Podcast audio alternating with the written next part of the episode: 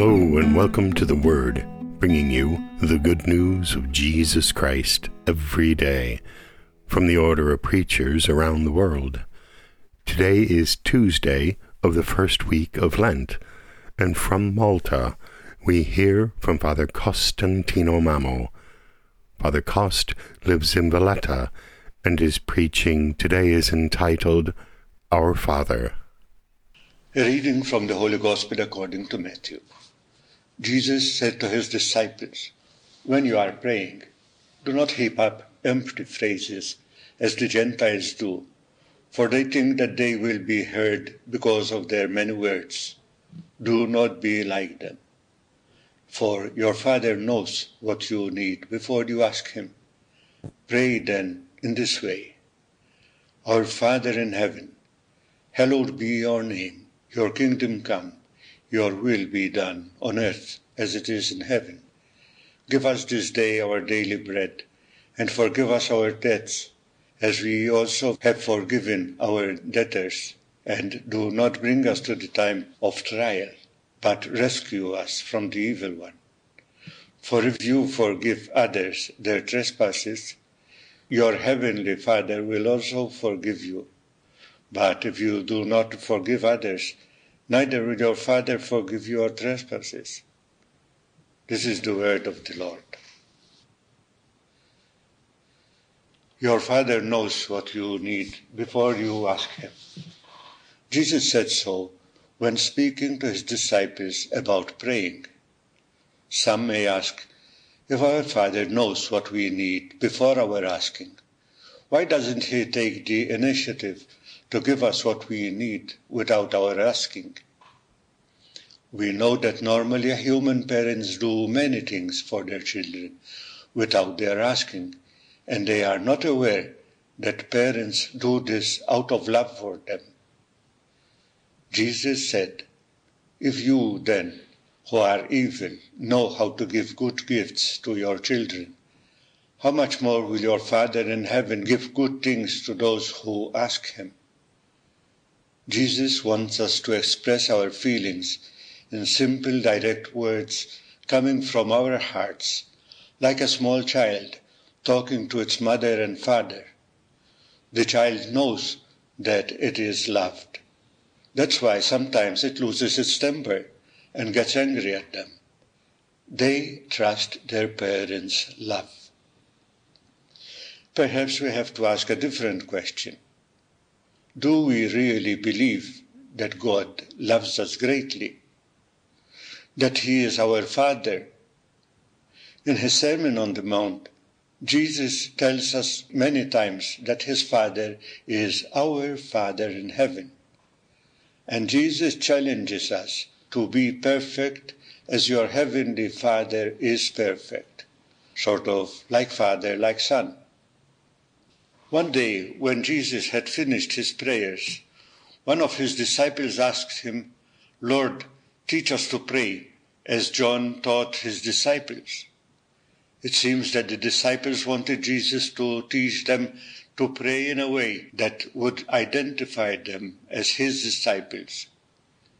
Jesus taught them the prayer in which the first two words are the most important he asked them to address God and to believe that He is our Father.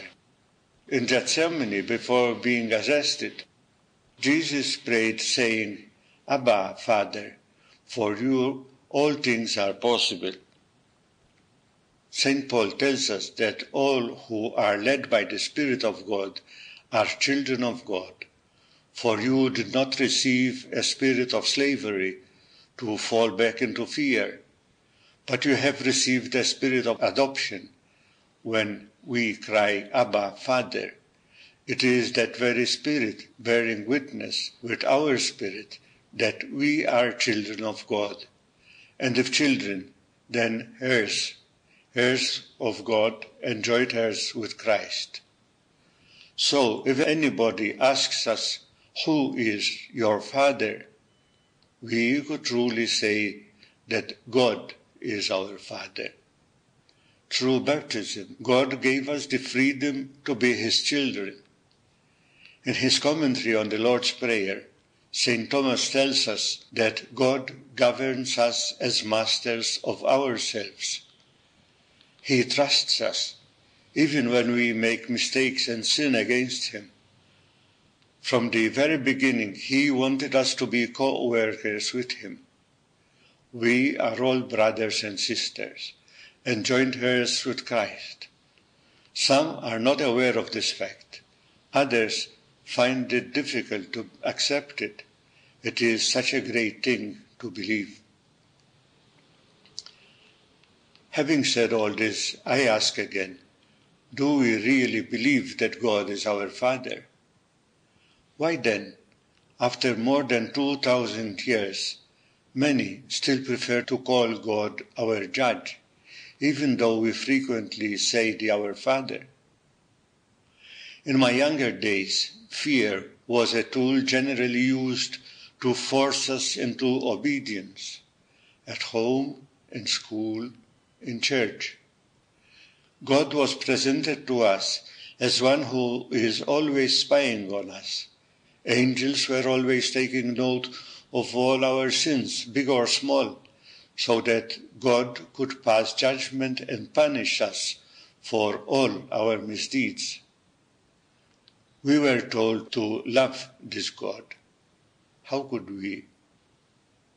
St. Thomas explains that prayer arises out of the kind of love children have for their parents. He says that prayer should come from filial affection.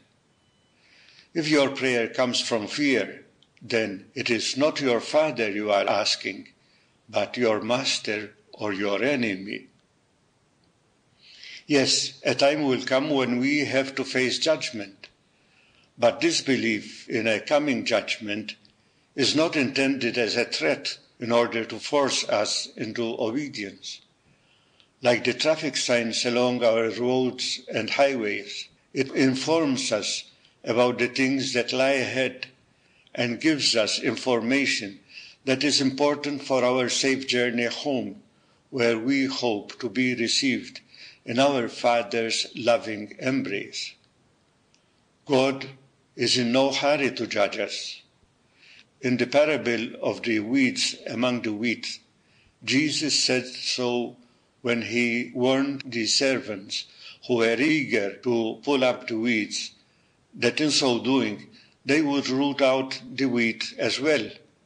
He told them to let both weeds and wheat grow together until the harvest. During the Last Supper, Jesus told his disciples, Do not let your hearts be troubled. Believe in God, believe also in me. Yes, God is our beloved Father in heaven. Hallowed be his name.